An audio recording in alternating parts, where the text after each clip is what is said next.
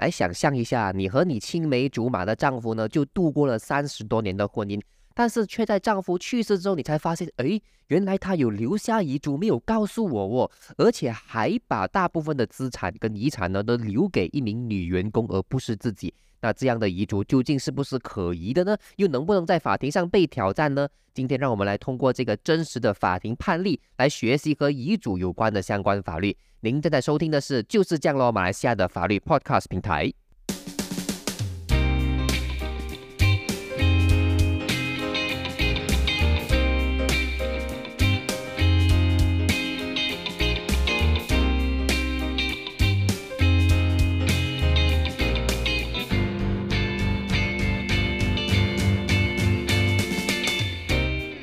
那么本期案例的主角呢，其实是一对印度夫妇啊，而他们的故事呢，可说是可歌可泣哈。因为呢，根据判词呢，他们初次见面的时候呢，男主是九岁，女主是四岁，他们两个人呢都是孤儿啊，就是在孤儿院里面见面的，而且他们呢从小就在普冲的一家孤儿院里面长大。后来他们长大成人之后呢，就携手步入婚姻的殿堂，结为夫妻，可谓是青梅竹马修成正果的美好爱情故事哈。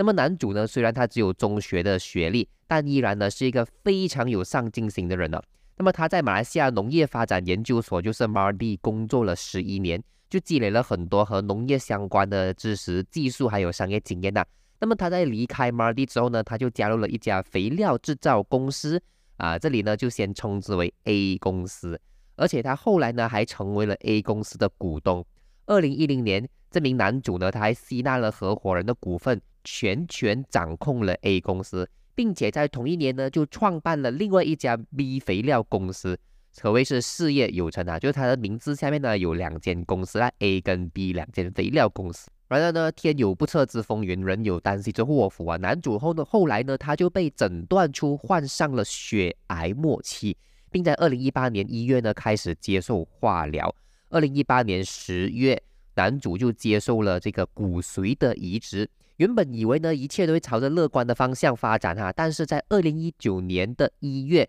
男主的病情忽然恶化，就是在接受骨髓移植之后的短短三个月内，就忽然间病情加重，并且在二零一九年的五月进入呃医院，呃被送入医院去进行治疗的。二零一九年六月七日，也就是送入院之后的一个月多，呃，男主呢就离开了人世。啊，在他去世的时候呢，他和女主其实已经结婚了三十六年，同时他们两个人都没有留下任何的孩子的。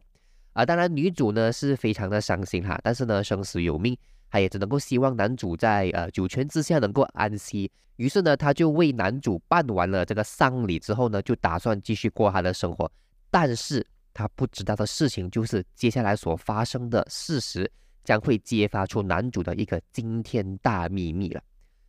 二零一九年六月二十五日，一名叫做 Miss Dio 的华裔女性就来到了女主的家，并且拿出一份据称是男主在二零一九年四月二十九日所立下的遗嘱，以及两封同样日期的信函。大家可以回顾一下，二零一九年四月二十九日呢，就是男主病情恶化。被送入院治疗之前的那个时间点，他被送进院呢是五月，所以是四月二十九他就立下了这个遗嘱，但是没有告诉女主他的老婆女主哦，所以女主呢看到这样的一个事情发生，她非常的震惊哈，因为自己作为男主三十六年的结发妻子，居然完全不知道男主在入院之前就已经立下了遗嘱，而且如今还要由一个外人来告诉这一起，而这一份遗嘱呢？居然还在这个外人的手上哈，而且更加让他震惊的事情是呢，男主在遗嘱里面还把大部分的遗产都留给了眼前这一名外人 Miss Dio。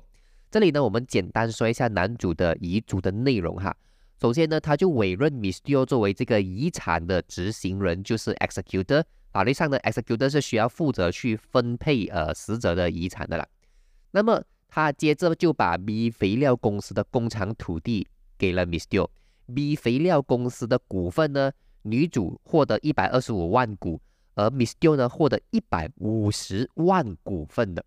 而男主在大众银行和 RSB 银行里面的账号呢，四成是留给女主，六成是留给 Miss Dio。A 肥料公司的股份，在云顶还有在 PJ 有三间公寓，呃，还有新加坡渣打银行账号里面的存款还有车呢，他这些这些都是留给他自己的老婆，就是女主了。剩下的资产就是留给 Miss Dio 的。如果你是女主的话，不知道你能不能接受这样的一个遗嘱内容呢？啊，欢迎你在我们的 Spotify 的投票栏，让我们知道你的想法啦。那么除了刚才所提到的遗嘱呢，男主其实还留下了两封信，一封是给女主的，一封是给 Miss Dio 的。那么给女主的信里面呢，就写到说，Dear my dearest 啊，女主的名字啊，我立了遗嘱，并把遗嘱呢，呃，并把我的遗产。都交给这名 Miss Dio 处理公司的事务呢，你也可以和他去合作经营。感谢你一直以来对我的爱与支持，好像 OK 啦，是不是？但是他写给 Miss Dio 的信上面同样也写着 Dear my dearest Miss Dio，啊，我决定让你成为我部分遗产的受益人和执行人。我非常尊敬你的工作能力和智慧，而这些资产呢，都是我对你的忠诚所做出的回馈，就是留下这两封信。那么说到这里，我们不得不问啊，究竟这名 Miss Dio 是何许人也？为什么男主要把自己遗产的一大部分都留给他呢？OK，根据法官的判决书呢，其实 Miss Dio 跟男主或者女主都没有任何血缘关系的。他起初呢是一名自由会计的书记啊，就是 freelance accounting clerk。他在二零零八年的时候呢，曾经为 A 肥料公司呢处理过一些账本的文书工作。后来呢，男主在二零一零年创建 B 肥料公司的时候呢，呃，Mr 就加入 B 肥料公司，成为 full time 的 staff 啊，全职的员工。而在短短的五年之内，他就成功的从公司的会计书记变成了 director 董事之一，可谓是职场上平步青云哈。而在男主去世之前的一个月呢，Miss Dio 也被公司委任为 A 肥料公司的董事 director。而男主在去世之前呢，也把自己在 A 公司的两千股转了给他，并且把自己的一百二十万股份再卖给他。从这一些事实当中呢，我们至少是可以认为说，Miss Dio 对男主来说呢是非常重要的一个人物了。呃，显然女主是接受不到这样的事实的，她不敢相信男主居然背着自己去立下了遗嘱，还把大量的遗产留给一个毫无关系的外人。于是呢，他就去咨询律师，并且发动法律程序去挑战这一份遗嘱的有效性。那么，如果挑战成功的话呢，就会代表男主的这一份遗嘱是无效的，相等于男主没有留下任何的遗嘱。那么，他的遗产呢，就会根据我国的分配法令 （Distribution Act） 来进行分配的。由于男主是孤儿，他也没有任何其他的血亲，所以根据分配法令呢，女主作为他的合法妻子。可以继承所有的遗产，就不需要分给 Miss Dio 的。而双方在法庭上面的交锋呢，其实也陆续揭露了更多的隐情。不过在那之前啊，我们需要先快速的讲一下跟遗嘱有关的一些法律原则了。那么在我国呢，对于非穆斯林来说呢，立下遗嘱的人必须要符合几个特征啊，第一个几个条件。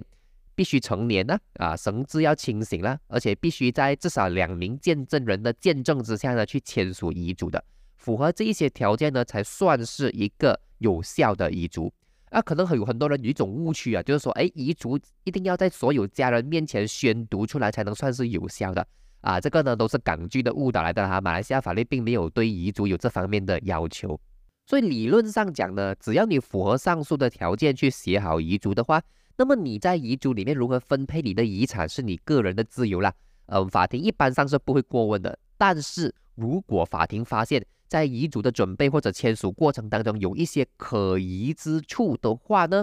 啊，遗嘱的支持方就必须要充分的去证明死者是在完全知情的情况下呢去做出这样的遗嘱的。如果证明不到这一点的话，遗嘱也是会被宣判为无效的。那么所谓的可疑之处。啊，刚您听到我非常 stress on 这四个字啊，可疑之处到底有什什么呢？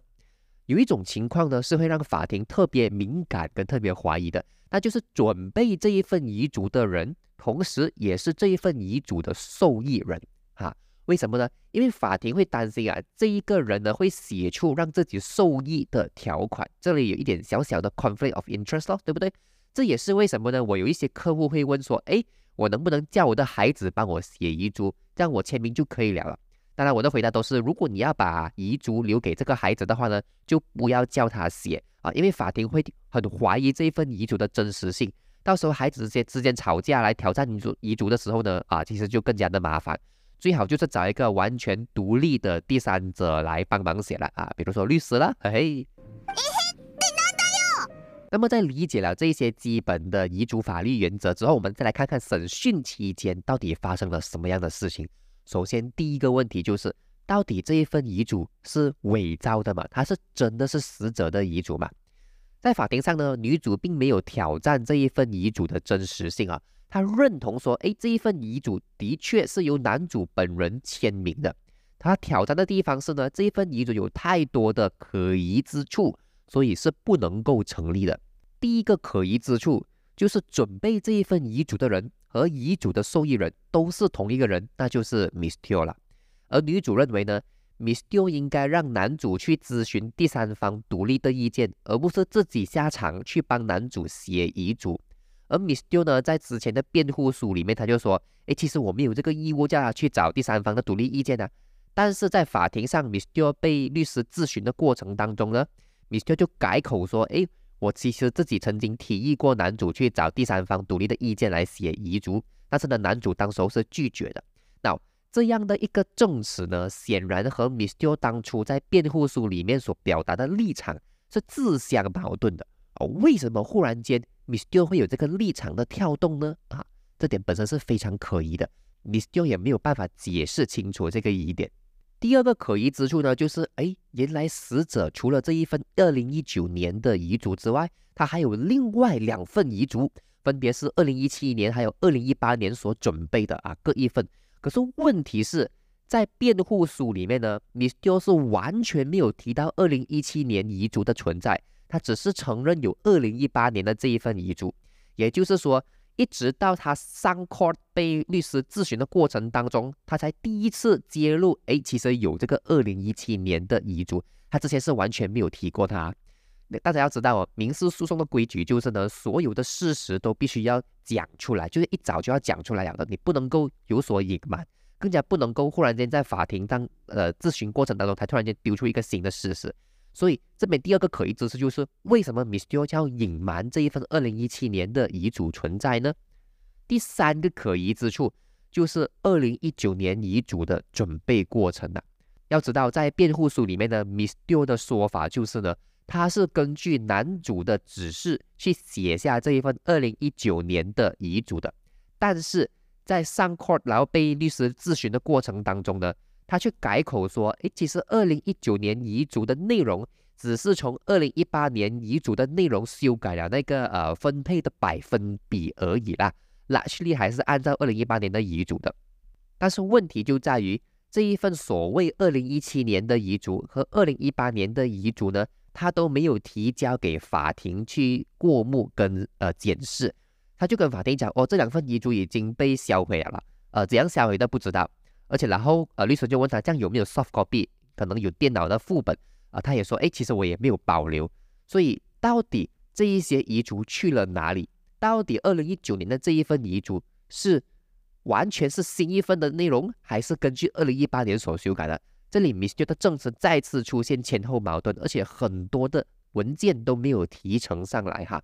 那么第四个可疑之处就是。在签署二零一九年遗嘱当天所发生的一系列呃让人摸不着头脑的事情哈，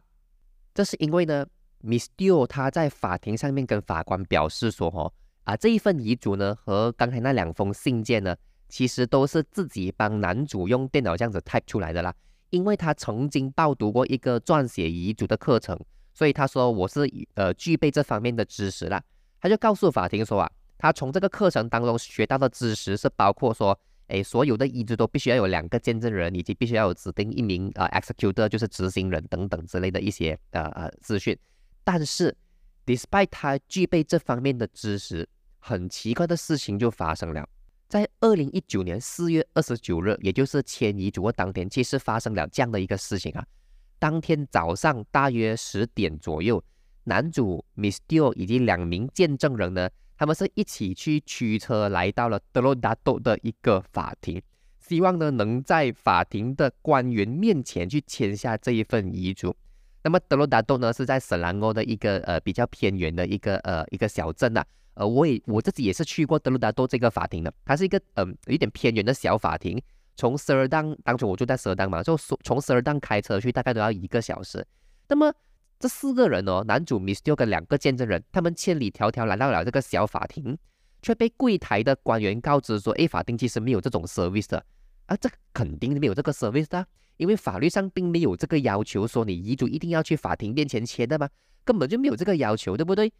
这四个人被法官呃，就就是去那个德罗达多法庭被拒绝之后呢，他们又开车来到班定的镇上面去寻找一所男主所认识的律师楼，但是他就是找不到这一间律师楼。然后这四个人呢，他又在开车去到布吉丁伊的一家律师楼去找去去问能不能在那边签遗嘱。而这一家律师楼的律师看到这种 request，他也是傻掉，因为根本就没有这种 requirement 嘛。所以这个律师也告诉他们说，哎，其实我们的呃，律师楼没有提供这一种服务的。最后呢，这四个人呢，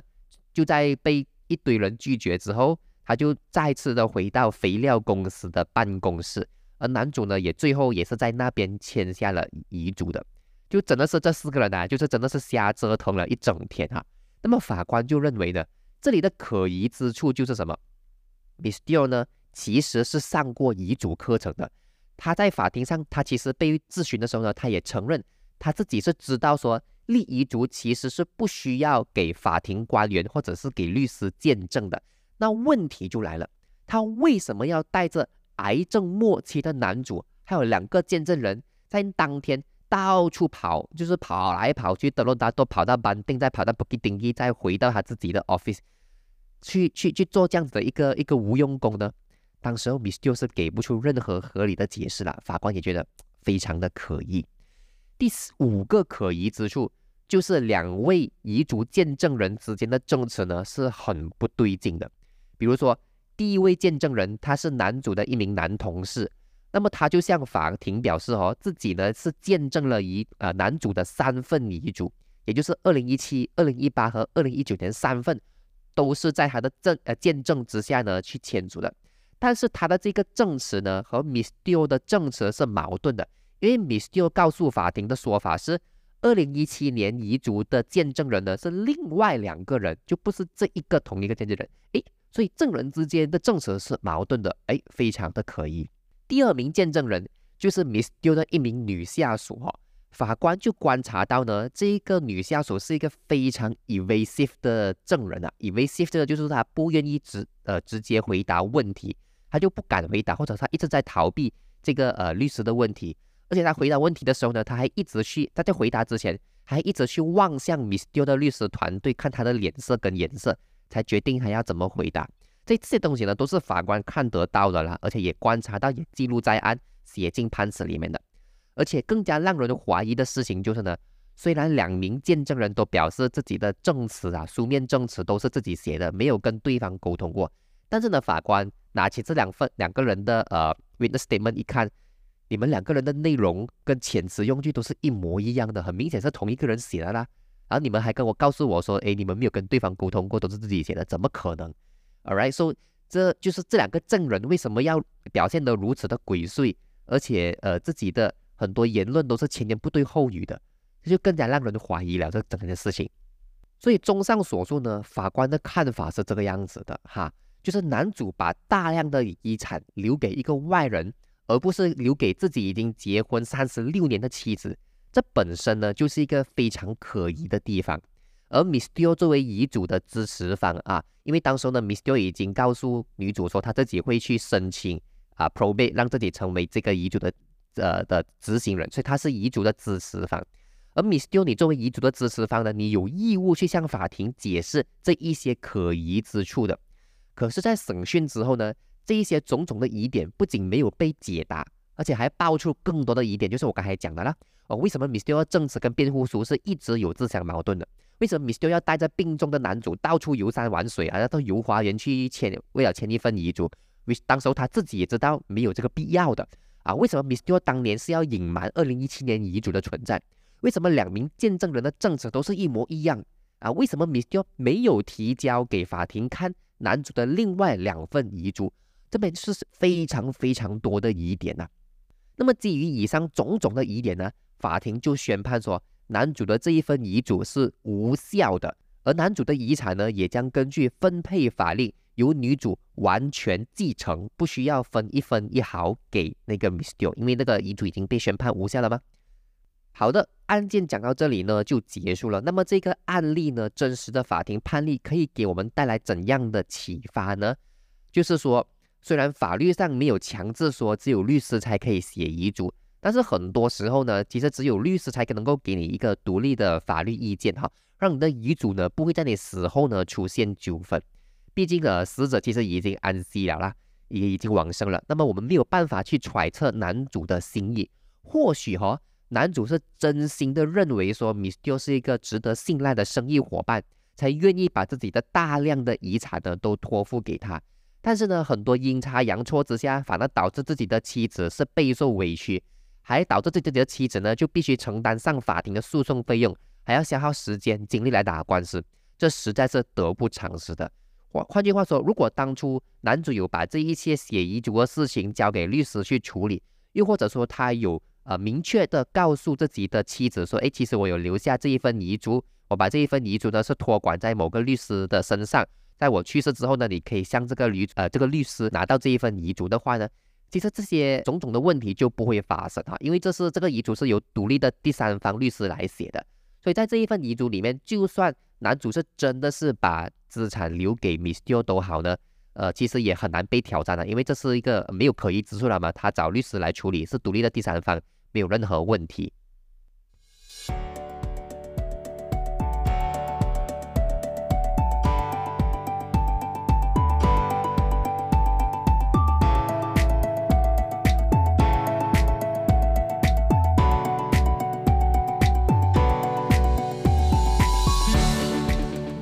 好了，今天的节目就到这里为止。希望通过这一期节目呢，可以让大家知道说，遗嘱虽然是一份蛮简单的法律文件，但是其实还有很多的法律上面的坑是可以需需要避免的啦。毕竟我们立遗嘱就是为了希望我们的资产、我们的遗产可以在后代没有任何纠纷的情况之下呢，得到一个合理的分配，让他们不用去呃承担额外的费用跟麻烦。但是呢，如果这个遗嘱准备不当的话呢，依然会引发纠纷，这就违背了我们当初去找律师去呃留下这个遗嘱的目的了。所以在这一方面呢，还是建议各位多多需要去注意这方面的一个呃事情。好了，如果觉得我们这些节目还讲得不错的话呢，其实也欢迎你呃到我们的打赏链接 www.buymeacoffee.com 去给我们一些小额的打赏来支持我们的创作，或者呢，你也可以到我们的各大 podcast 平台上面去给我们一些 rating 跟 review，帮助演算法让我们的 podcast 可以推广出去给更多人知道啊。那么感谢大家的支持和收听，下一集我们我们再和大家谈谈其他的法庭判例。